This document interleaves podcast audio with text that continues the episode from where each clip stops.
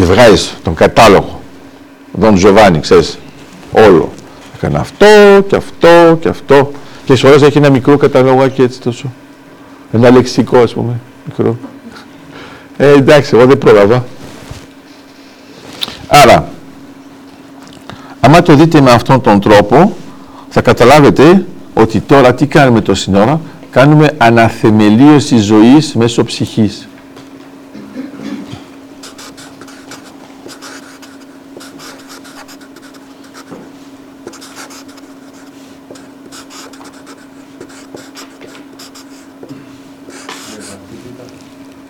Βέβαια με βαθύτητα. Γιατί ξαφνικά έχεις δώσει ένα βάθος στη ζωή σου που προέρχεται από το στρατηγικό βάθος της ψυχής.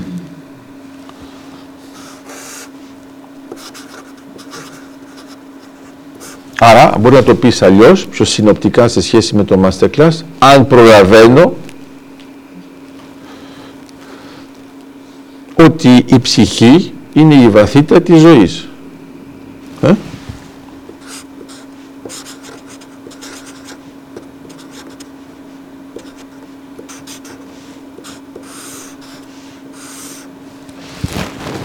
Άμα το έχετε συνειδητοποιήσει, τότε σας συμφέρει να βάλετε τον σωτήρα εδώ. Εδώ. Δαμέ. Και όχι τζαμέ. Για τον Γιώργο και τον Χριστόφορο. Γιατί είναι από αυτή την πλευρά που χρειάζεται αυτή η ανάγκη. Άρα, σκεφτείτε το τώρα απλά στο πρώτο μοντέλο. Είστε μια ψυχή και σας λένε, θες ζωή? Λες, πανικά εσείς θα πείτε ναι, έτσι γίνεται. Αλλά στην πραγματικότητα η ιδέα είναι, τι θα κάνεις? Λες, κάτσε εδώ. Ποια χαρά δεν είμαστε εδώ. Εντάξει, ψυχών. Και λες, όχι ρε παιδιά, να κάνω κι εγώ κάτι για τους άλλους. Που μπορεί και να μην ξέρουν ότι είμαστε εδώ. Όλες. Λες εντάξει, καλό πρόγραμμα φαίνεται, εγκρίνεται. Άρα είναι ΕΣΠΑ ψυχών.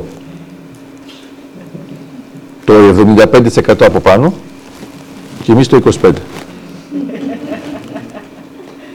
Και αυτός δεν είναι για 4-5 χρόνια, είναι για τη διάρκεια ζωής. Που μπορεί να είναι, που μπορεί να είναι. Αθηνά, Αθηνά. Μικρή μου μπλε πουλάκι. Στέρα είμαστε εντάξει. Ωραία. Δεν είναι καλό να έχουμε masterclass που έχουμε χρόνο να τα αναλύουμε αυτά. Γιατί πώς θα το κάνεις αυτό σε ένα μάθημα μία ώρα με έναν. Δηλαδή δεν προλαβαίνεις να δακρύζεις σε μία ώρα μάθημα. Οκ. Είμαστε εντάξει για πιο βαθιά, πάω πιο βαθιά τώρα. Πώς... Α, τώρα με αφήνεις, τώρα με αφήνεις. Οκ. Βλέπεις ότι υπάρχει μια συμμετρία. Όταν πεινάν, λένε τελειώσατε. Όταν δεν πεινάν, γιατί βέβαια το πρωί φάγαμε ή δεν φάγαμε. Άρα, πάμε τώρα... Ερώτηση. Το αίτημα δεν θα μπορούσε να έχει έρθει από την ψυχή και όχι από τη ζωή? Όχι. Γιατί άμα είσαι ψυχή δεν ζητάς τίποτα. Τι θες να ζητήσεις?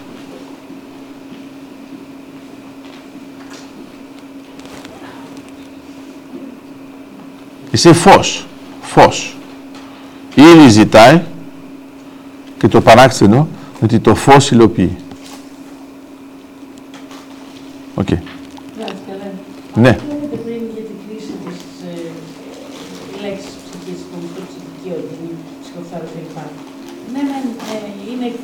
Η κρίση σαν τέτοια, αλλά δεν είναι και μία ομολογία κάποιο ότι υπάρχει.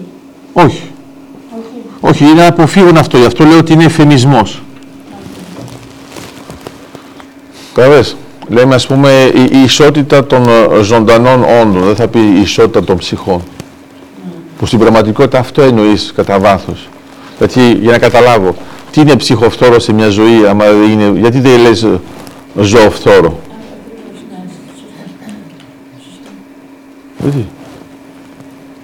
Έχεις φθορά ζωής, ρε παιδί μου. Όλο σου λέει φθορά ψυχής. Γιατί το λέει αυτό? Στην πραγματικότητα είναι επειδή αυτό δεν φαίνεται.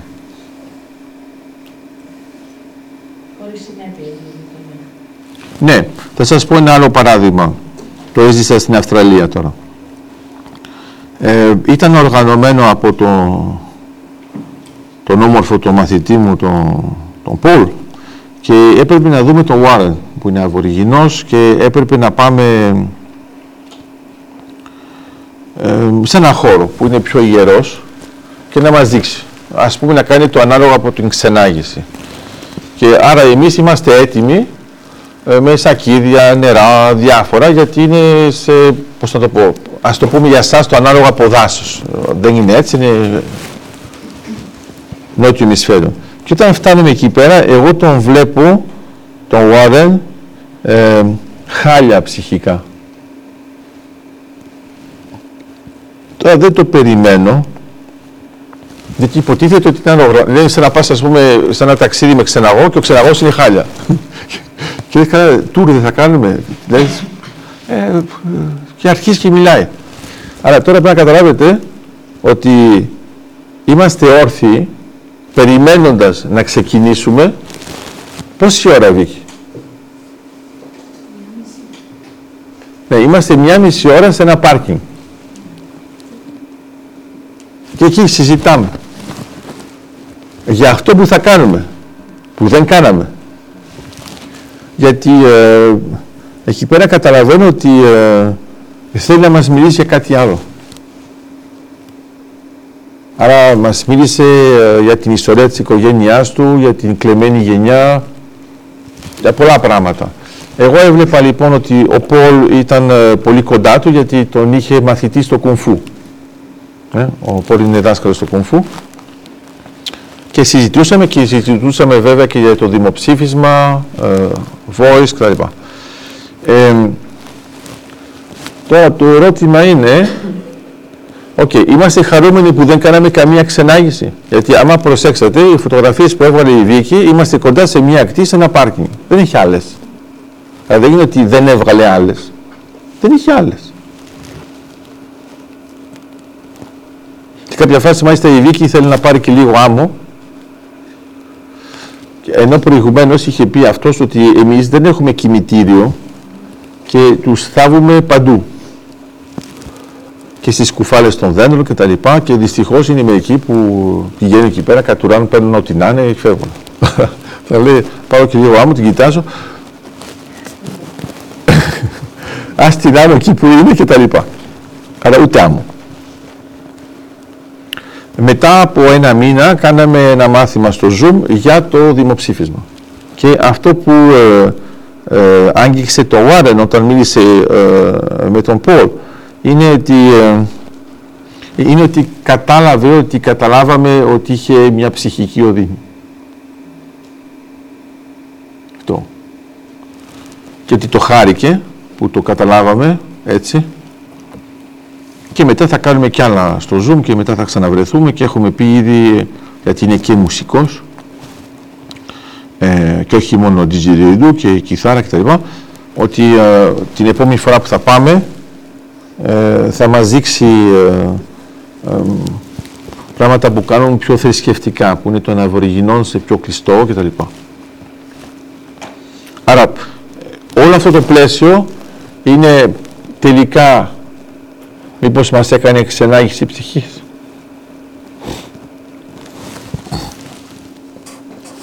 Η περίσσηση σε αυτό είχε συμβεί δάσκολα. Ναι. Και το ίδιο δεν είχε συμβεί ο Κωνσταντίνο.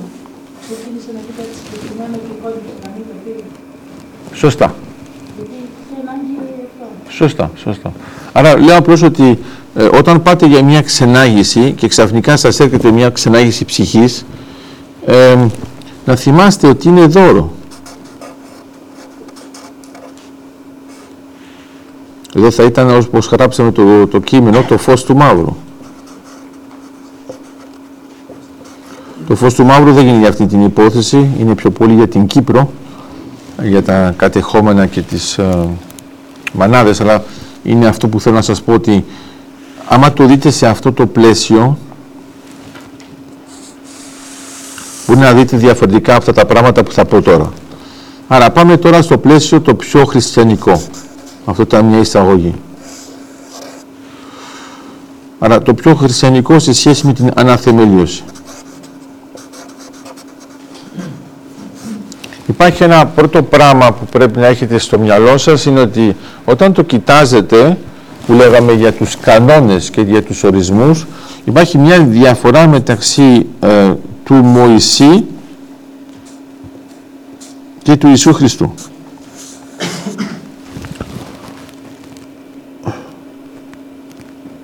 Άρα ο Μωυσής ουσιαστικά μεταφέρει εντολές. Εντάξει. Άρα αυτό είναι δίνω εντολές.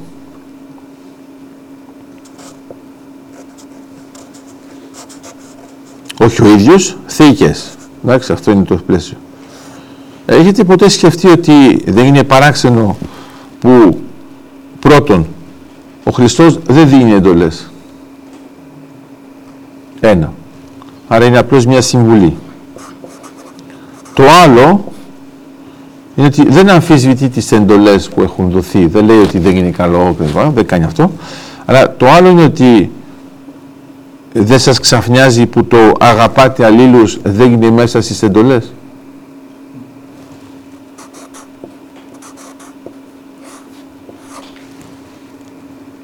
Θα μπορούσε. Να δώσουμε αυτό τότε δεν θέλει.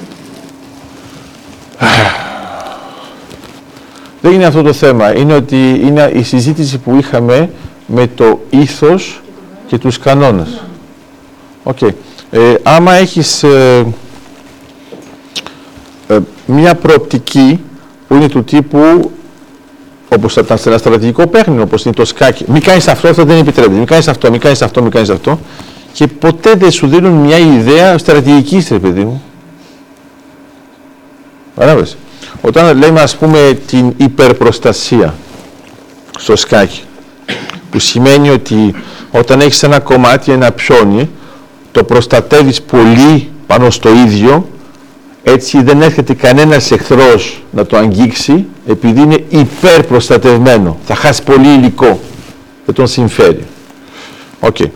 Άρα, όταν το βλέπετε με αυτόν τον τρόπο, ειδικά προσέγγιση Νιμζοβίτς και υπερμοντέρνα, είναι καλό να καταλάβεις, ας πούμε, ότι γιατί να κάνω ένα φιασέντο.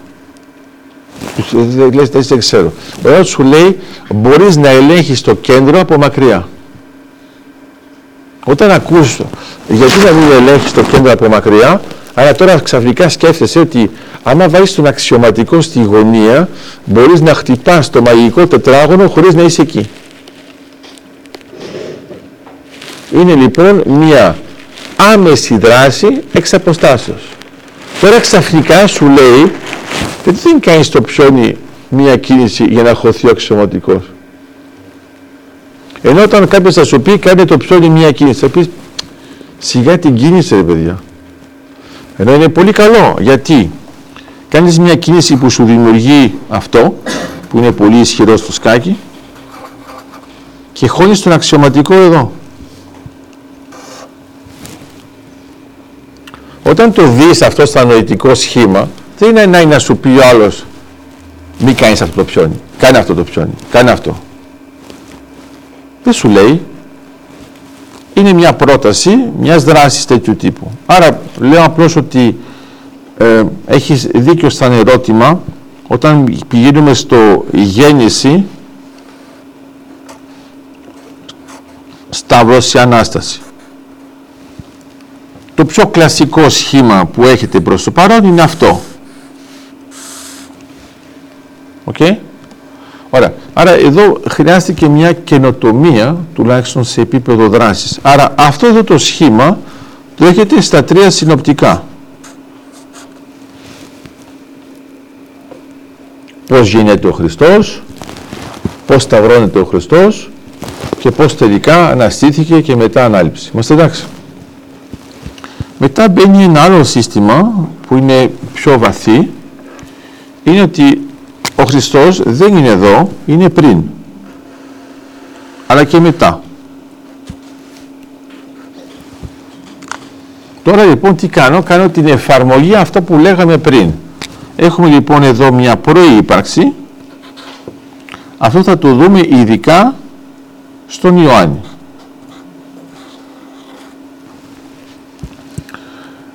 Για τον Ιωάννη η προύπαρξη είναι θεμελιακή και το βλέπουμε πολύ καλά στα εδάφια που αφορούν τον Ιωάννη τον Βαπτιστή.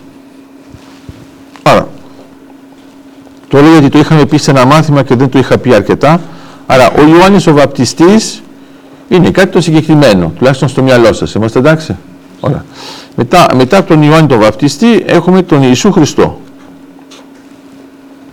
Μετά σε κάποια φάση έρχεται ο Ιωάννης. Η κλάση του Ιωάννη. Ο Ιωάννης εδώ τώρα θα κάνει μια αναθεμελίωση.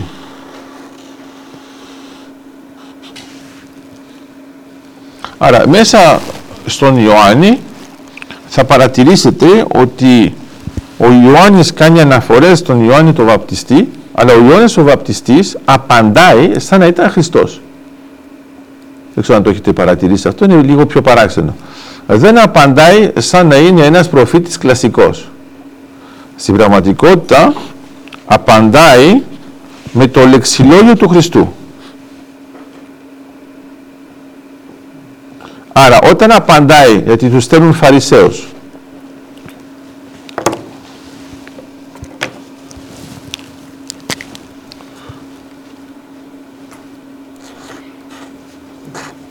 άρα οι Φαρισαίοι που πάνε στον Ιωάννη τον Βαπτιστή του λένε: εσύ είσαι αυτός που περιμένουμε, εσύ είσαι ο Μεσσίας, εσύ είσαι ο προφήτης. Και η φράση του Ιωάννη είναι πολύ θεαματική για μένα και θεμελιακή της αναθεμελίωσης. Λέει ο Ιωάννης ο Βαπτιστής αυτό που λέει ο Ιωάννης ο Ευαγγελιστής μέσω του λόγου του Χριστού, ότι εγώ τι είμαι? Είμαι πριν από αυτόν που θα έρθει, που ήταν πριν από μένα, για τον οποίο εγώ δεν έχω καν το επίπεδο να λύσω τα υποδήματά του. Μεγάλη σφαλιάρα για Φαρισαίο τώρα. Γιατί προσπαθούν να τον πιάσουν από παντού. Και τι κάνει τώρα, ελπίζω να έχετε εντοπίσει, πολυκυκλικότητα. Λέει, εγώ είμαι εδώ, Ιωάννης Βαπτιστής. Κάπου κοιτάζω και... μόλις είπα, είμαι εδώ, λέει, είμαι εδώ. Λοιπόν, εγώ είμαι εδώ. Μετά θα έρθει ο Χριστός.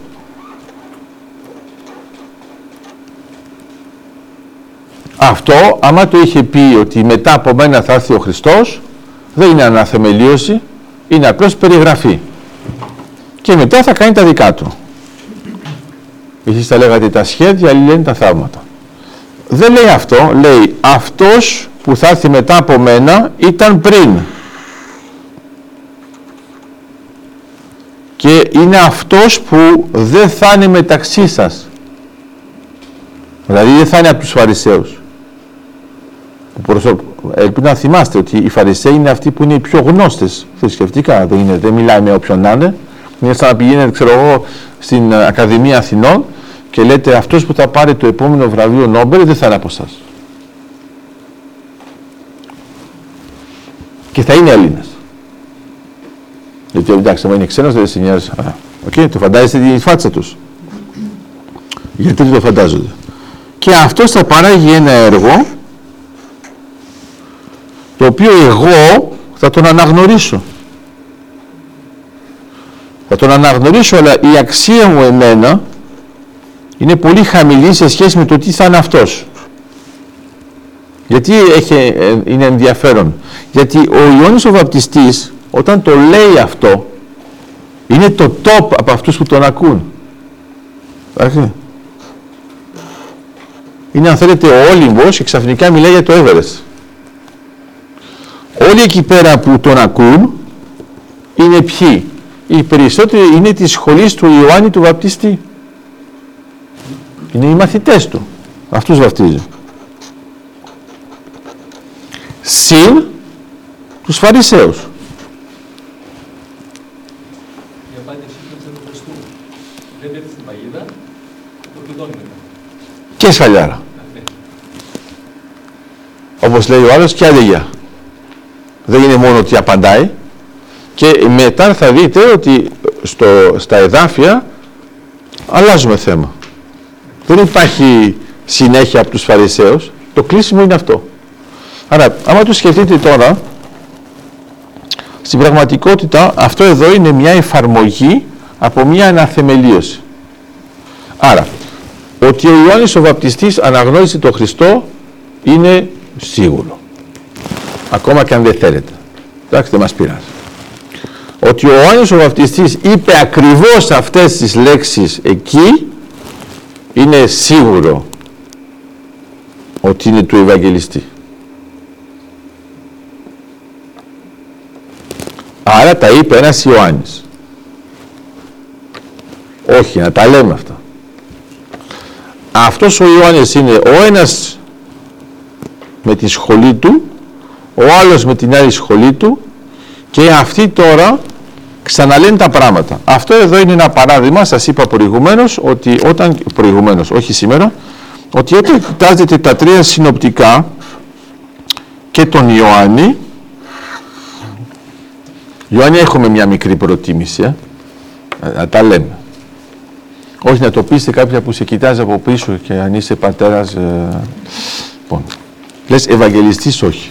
Λοιπόν, άρα, γιατί έχει ενδιαφέρον? Γιατί ο Ιωάννης με αυτόν τον τρόπο μεταμορφώνεται. Και από Ιωάννης Βαπτιστής γίνεται Ιωάννης Πρόδρομος.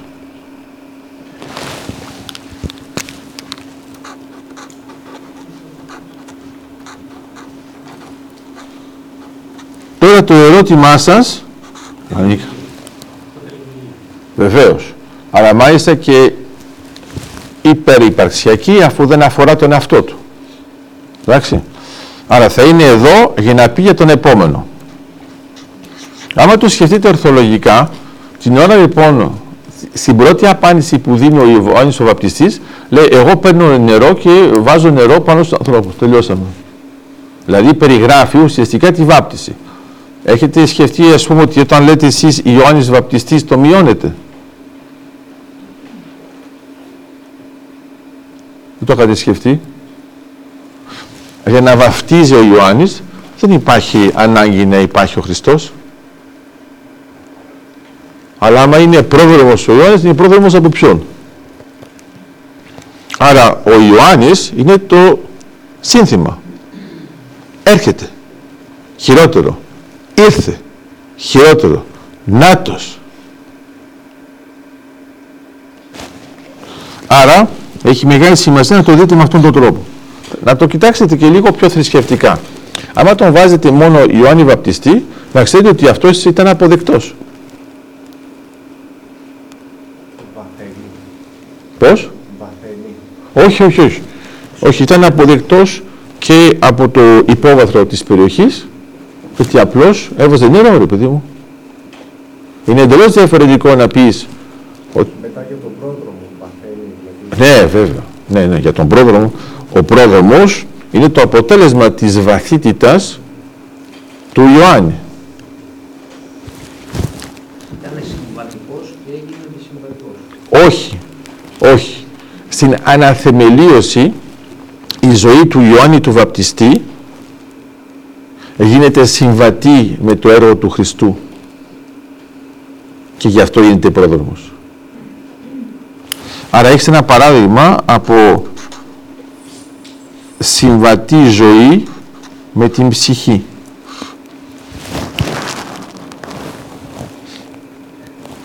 Γιατί θα μπορούσε θεωρητικά να μιλήσει ακόμα και για αγέννητους εκείνη την περίοδο. Το παράδειγμα που θέλω να σας δώσω, να δείτε πώς πάει το θέμα της αναθεμελίωσης, είναι το εξής τώρα. Σας είχα πει ότι για τους Σαμαριταίους, όταν κοιτάζετε τα συνοπτικά, ο Χριστός δεν πάει σε αυτή την περιοχή, γιατί οι Σαμαριταίοι θεωρούνται αρνητικά.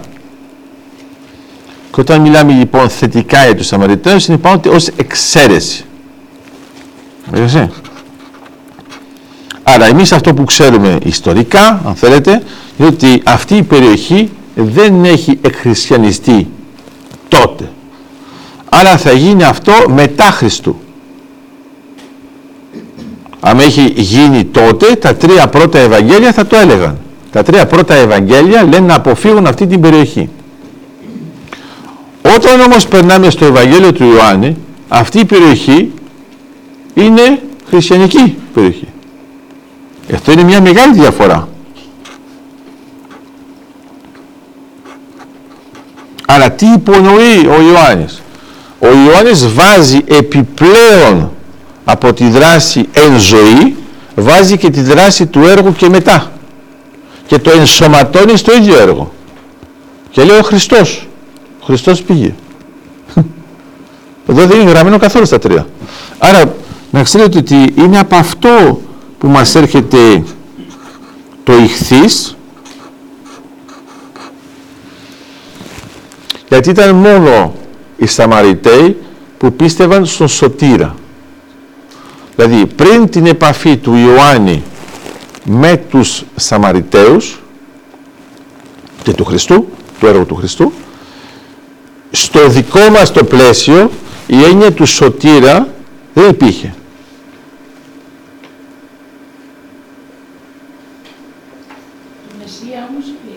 Του Μεσσία, ναι. Του Μεσσία υπήρχε. Αλλά ο Μεσσίας, να το βάλω αλλού, ο Μεσσίας είναι, να το καταλάβει τώρα και ο Λάμπρος, να το χαρεί, να πει επιτέλους κατάλαβα ένα συγκεκριμένο παράδειγμα που είναι πολύ θεμελιακό. Ο Μεσσίας είναι θεμελιακό. Ο Σωτήρας είναι αναθεμελίωση.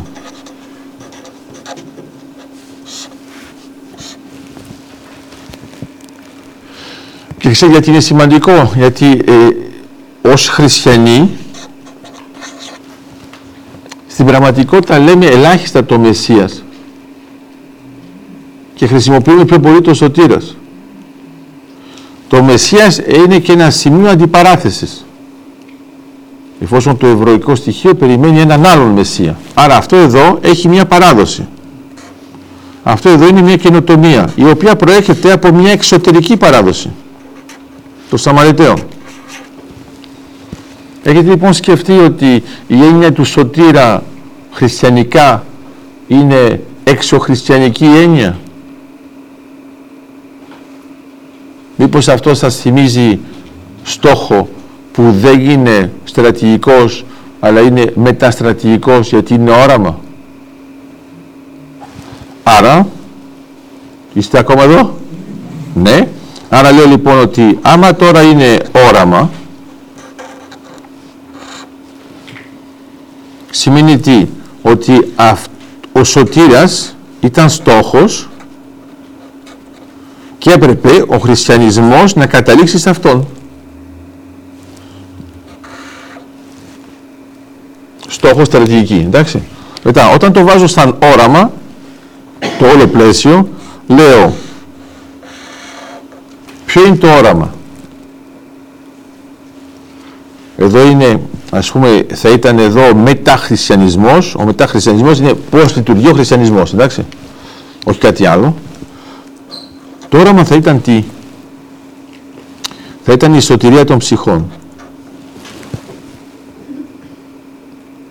Άμα έχεις ένα γενικό όραμα, η σωτηρία των ψυχών, σε κάποια φάση πρέπει να πεις, ρε παιδιά, μήπως έχετε ξεχάσει ότι ο Μεσσίας είναι και ο Σωτήρας. Άρα εμείς μετά το βάζουμε Ιχθίς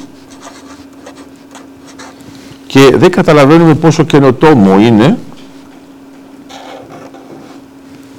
αυτό το ψαράκι. Το Ιησούς είναι ότι γεννήθηκε. Το Χριστός είναι ότι έχει το χρίσμα.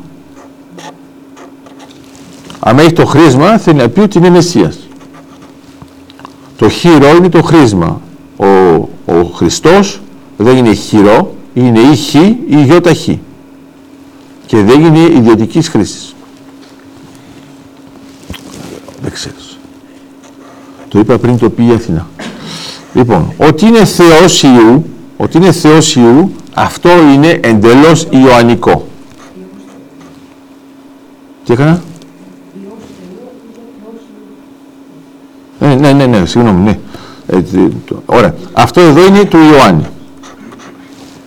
Σχολή. Πιο μετά.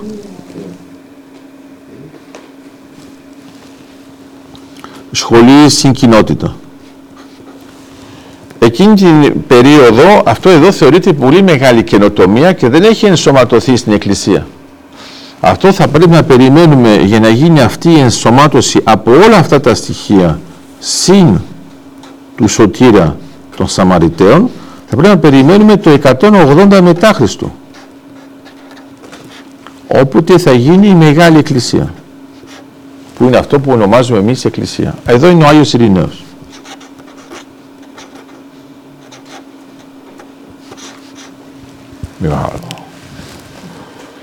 Άρα, η ιδέα ποια είναι, είναι ότι αυτό που θεωρείται ότι είναι πολύ θεμελιακό, όταν βλέπεις Ιχθίς, λες αυτό είναι ο χριστιανισμός.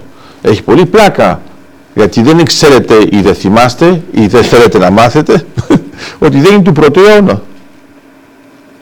Από την αρχή έπρεπε αυτό να ενσωματωθεί.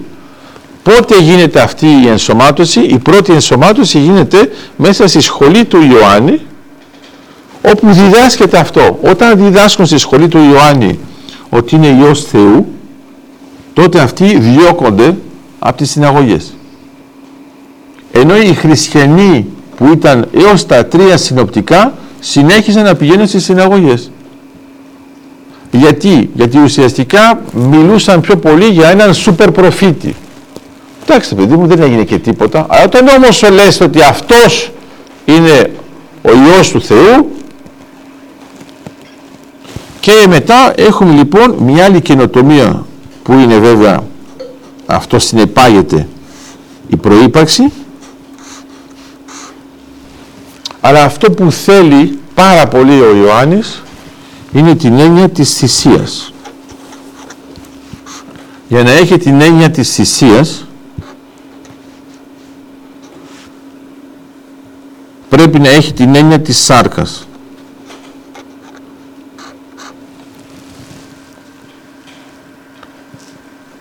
Εδώ θα μπούμε σε μια αντιπαράθεση η οποία θα γίνει μετά γεγονός και θα έχει σχέση με τον γνωστικισμό. Ο γνωστικισμός θα είναι πάλι ο Άγιος Ιρυναίος που θα πει ότι αυτό είναι αίρεση. Αλλά αυτό που έχει σημασία, ο Ιωάννης δίνει συνεχώς σημασία στη σάρκα.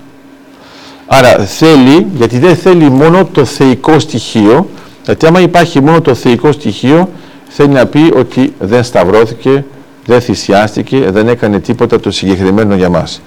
Άρα, σάρκα, αυτό που εσείς δεν νιώθετε παράξενο, είναι ότι θυμάστε ότι λέει για τη σάρκα και τι άλλο? Το αίμα. Το αίμα. Ένα πράγμα που έχετε ξεχάσει ως χριστιανοί, λογικό, γιατί δεν το συζητάμε και πάρα πολύ, είναι ότι εκείνη την εποχή η ψυχή είναι στο αίμα.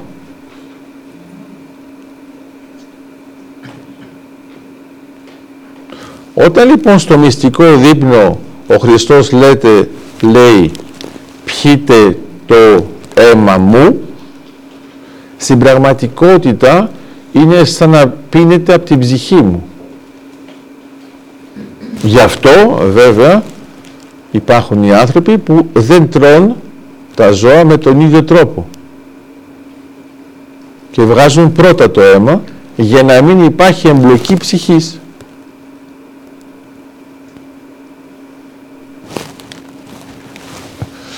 Μπορεί να σας φαίνεται απλοϊκό σε σχέση με το αίμα, να ξέρετε κάποιος που δεν έχει αίμα πέθανε. Εντάξει. Το γεγονός ότι σε κάποια φάση εμείς πιστεύαμε ότι ήταν το σηκώτη, το σημαντικό, μετά πήγαμε στην καρδιά. Τώρα έχουμε πάει λίγο πιο πολύ προς τον εγκέφαλο. Εντάξει. Γιατί τώρα αλλάζουμε και την καρδιά, θα πεις τι να γίνει, δηλαδή είναι αυτό. Άρα, Δεν είναι έτσι. Δεν θα κολλήσει κάποιος ότι η καρδιά είναι κάτι παραπάνω από ένα μυς, αλλά στον εγκέφαλο δεν μπορεί να πείτε ότι είναι απλώς μια γκρίζα μάζα. Λέει λοιπόν ότι η σάρκα και το αίμα, άμα το κοιτάξετε κυριολεκτικά για την εποχή και προσπαθείτε να μπείτε μέσα στο πνεύμα τους, να ξέρετε ότι πριν το μυστικό δείπνο δεν τους δίνει το αίμα. Δεν είναι κάθε φορά που πηγαίνουν και τρώνε, παιδιά, πάρτε και λίγο από εδώ, πάρτε και... Εδώ είναι κάτι πιο σημαντικό. Αυτό έχει σχέση με την ψυχή. Αλλά για αυτούς, μην ξεχνάτε την προέλευσή τους, για αυτούς είναι στα όρια του κανιβαλισμού. Είναι. Όταν λέει πάτε τη σάρκα μου. Δεν το έχετε σκεφτεί ποτέ έτσι, α? Αυτό είναι η τεράστια καινοτομία. Οι Απόστολοι παθαίνουν σχεδόν ένα σοκ εκείνη τη στιγμή. Ενώ εσείς λέτε, παιδιά, πήγαν να φάνε, τους κέρασε. Το κέρασμα δεν είναι το ίδιο. Λέω λοιπόν ότι αυτό το κομμάτι με τη θυσία έχει σημασία, ότι αυτό, άμα προσέξετε, δεν το βλέπετε στο Ιχθίς. Το είναι επιπλέον. Okay. Άρα θα δείτε ότι λέει πολύ ξεκάθαρα ο Ιωάννης, λέει αυτός που δεν πιστεύει στη σάρκα δεν πιστεύει στον Θεό.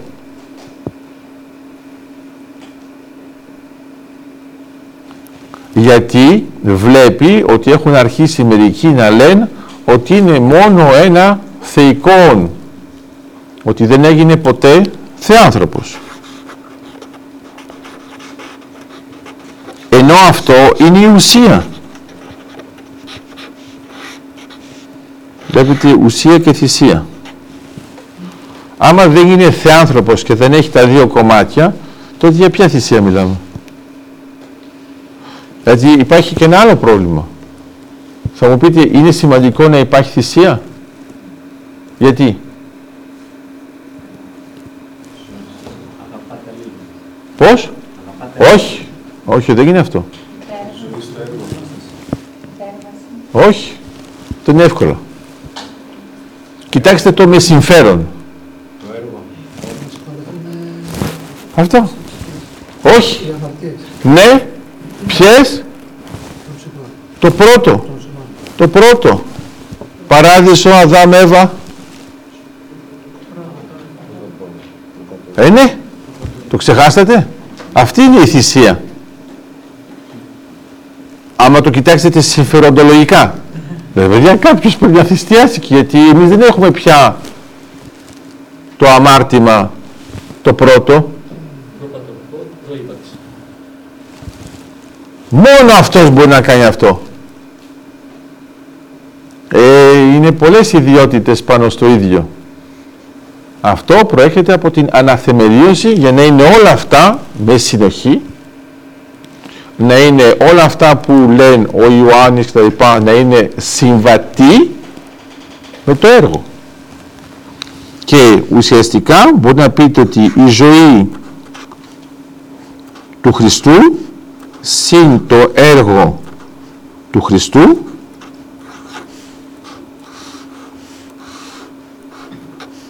είναι το έργο του φωτός του κόσμου. Δεν τα διαχωρίζει, το ενσωματώνει. Αλλά είναι ακόμα και αυτό που γίνεται μετά.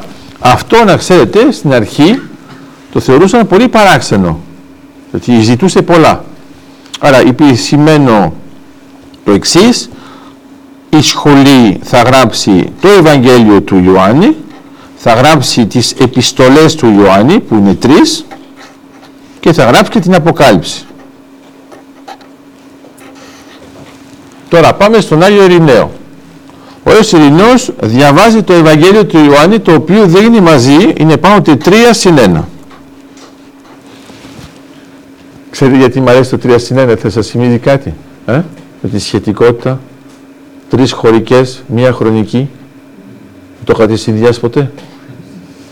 Ναι, εδώ είναι τα συνοπτικά, χωρικά, γράφουν τι έχει γίνει. Εδώ είναι ο χρόνος. Άρα εδώ είναι χώρο, χρόνος, χώρο και χρόνος. Αυτός πάει βαθύτητα, αφού κάνει μια προύπαρξη. Τώρα το πιάσετε καλύτερα. Είναι σχεδόν ένας ημουζωμένος, αλλά δεν λέω τίποτα άλλο. Ξαναλέω. Το βλέπει αυτό. Το βλέπει. Χριστόφορο, επανήλθες χάρη στη βοήθεια των δύο συμμαθητών σου από πίσω διακριτικά. Να ξέρεις ότι ήρθε πιο βαθιά η βαθύτητα. Ήταν πόσετ. Χτύπησε πρώτα η μία που χτύπησε τον άλλον, που χτύπησε τον άλλον. Αλλά τέλος πάντων έφτασε το μήνυμα. Εγώ βέβαια κάνω ότι δεν τα βλέπω αυτά και ότι ξέρω ότι είσαι μαζί μου. Σώμα μου. Λοιπόν, το Ευαγγέλιο του Ιωάννη θεωρείται ανατρεπτικό από τους κλασικούς εκείνη την εποχή. Οι επιστολές του Ιωάννη θα είναι πολύ καλές, ξέρετε γιατί. Γιατί στις επιστολές του Ιωάννη βλέπουμε πόσο ο Ιωάννης μιλάει στην κοινότητά του. Άρα καταλαβαίνουμε το πιο μεγάλο βάθος. Μετά στην Αποκάλυψη καταλαβαίνουμε τη βαθύτητα. Άμα βάλουμε και τα τρία μαζί, έχουμε επιχειρηματολογία. Δηλαδή, θέλω να φανταστείτε το εξής σενάριο. Εδώ έγινε σημειώνεις τώρα, αυτό είναι σημαντικό.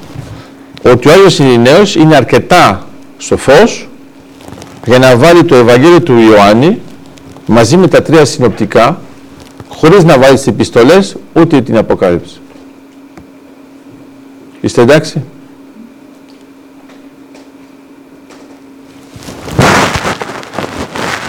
Κάντε τώρα, αμπλό, που πιες αμπλό, ζαριά. Εγώ δεν δέρες τίποτα.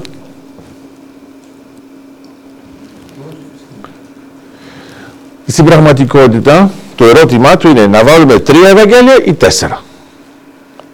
Προσπαθεί να το σκεφτεί και λέει, θα βάλουμε τέσσερα, γιατί από αυτό που βλέπω στις επιστολές και στην Αποκάλυψη, το τέταρτο αξίζει.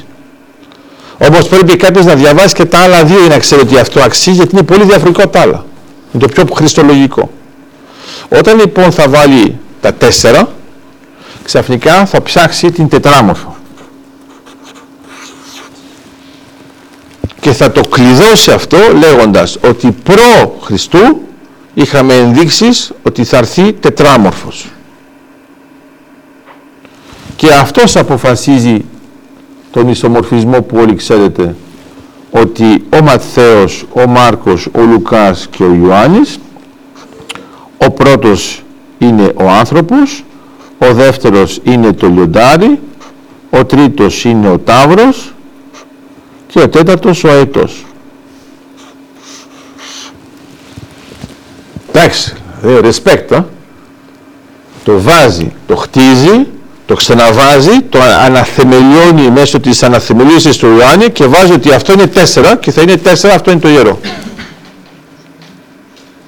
Και φτάσαμε στο επίπεδο ισομορφισμού που μπορεί να δείτε στις εκκλησίες τα τέσσερα ζώα ή ακόμα και την τετράμορφο χωρίς να υπάρχει καν ευαγγελιστής. Τόσο θεμελιακό. Που σημαίνει ότι άμα το σκεφτείτε καλά, όταν δεν υπάρχει το Ευαγγέλιο, θέλει να πει ότι η επιλογή των ζώων είναι πριν. Έχετε λοιπόν έναν πιο βαθύ ισομορφισμό. Στην πραγματικότητα μπορεί να πείτε ότι έχετε τι? Εμβύθιση. Immersion.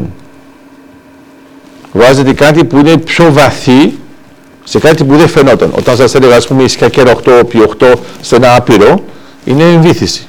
Εκεί είναι τα σωστά όλα. Άρα άμα το δείτε με αυτόν τον τρόπο, καταλαβαίνετε ότι έχει πετύχει ουσιαστικά από μία θεμελιακή σχέση, μία αναθεμελίωση με βαθύτητα για να λειτουργεί πολυκυκλικά και ήταν αυτό που έπρεπε να αποδείξει. That's all, folks. Οκ. Okay.